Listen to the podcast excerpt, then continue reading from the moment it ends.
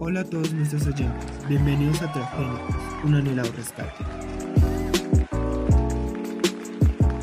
Donde hablaremos temas relevantes de los alimentos transgénicos. ¿Alguna vez han escuchado cómo es la producción de alimentos transgénicos? Pues para responder esta pregunta tenemos a Ana María. Ana María, te cedo la palabra. Claro, todo inicia con una descomposición para inspeccionar todas y cada una de las moléculas y así poder averiguar qué fuentes vegetales contienen las mismas moléculas. Esto es posible gracias al uso de la espectrometría de masas por cromatografía de gases. Sé que el nombre es muy extenso y difícil de recordar, por eso lo llamaremos GSMS.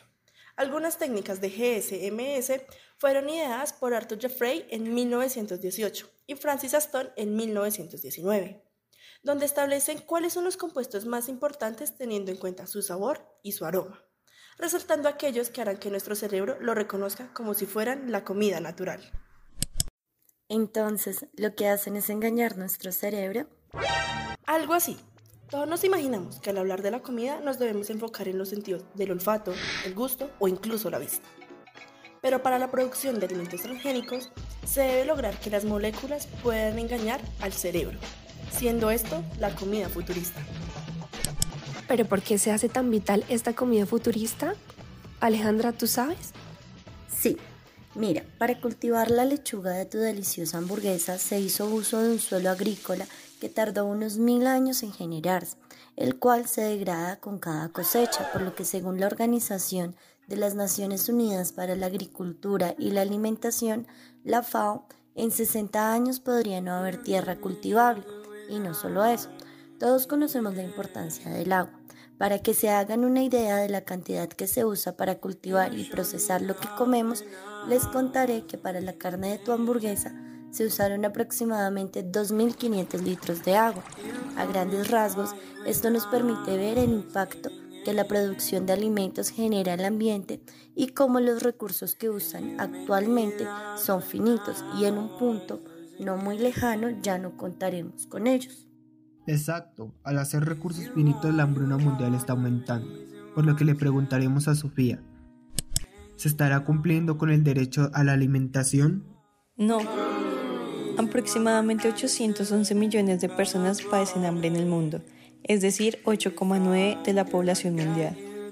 Probablemente, mientras estás escuchando esto, hay millones de personas que no tienen que comer, un panorama desolador e inequitativo que nos concierne a todos como seres humanos. Entonces, ¿la producción de transgénicos podría combatir la hambruna? Actualmente, los cultivos transgénicos se siembran como mercancías para la exportación a gran escala en unos pocos países desarrollados y emergentes. Es decir, tenemos gran cantidad de materia prima solo para un grupo selecto la razón de esto es porque presenta elevados costes en sus insumos y los agricultores no pueden soportar estos elevados precios y aumentar la producción. Por lo que podemos decir que es una tecnología mal adaptada para la problemática social. Sin embargo, cabe resaltar que en 17 países de la Unión Europea han prohibido el cultivo de productos transgénicos por no haber estudios que demuestren su seguridad para los seres humanos. Pero Sofía, de acuerdo con un reporte del Servicio Internacional para la Adquisición de Aplicaciones Agrobiotecnológicas, en 29 países se implementaron este tipo de cultivos, presentando crecimientos de doble dígito en los últimos dos años llegando a 190,4 millones de hectáreas.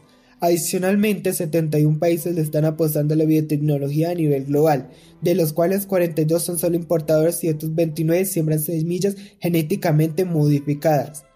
Además, el 91% de este tipo de cultivos se concentra en cinco países, siendo Estados Unidos el mayor, con 71,5 millones de hectáreas, lo que equivale al 43% a nivel global, seguido de Brasil con 69 millones de hectáreas, Argentina con 24 millones de hectáreas, Canadá con 9,2 millones de hectáreas y la India con 8 millones de hectáreas, según BBC y BioChile.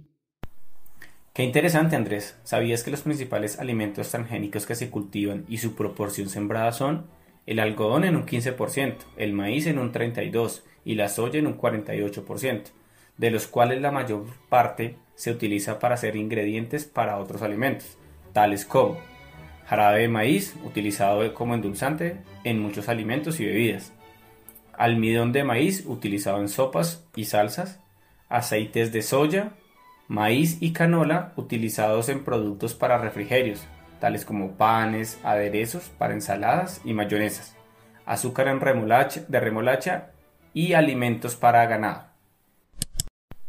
Camila, ¿y a nivel Colombia cómo estamos? La producción de alimentos transgénicos promete en primera instancia efectos positivos en cuanto al ámbito ecológico, ambiental, ético y de derechos humanos, pues al adoptar esta medida el impacto ambiental positivo que se presume que ocurre es real y efectivo.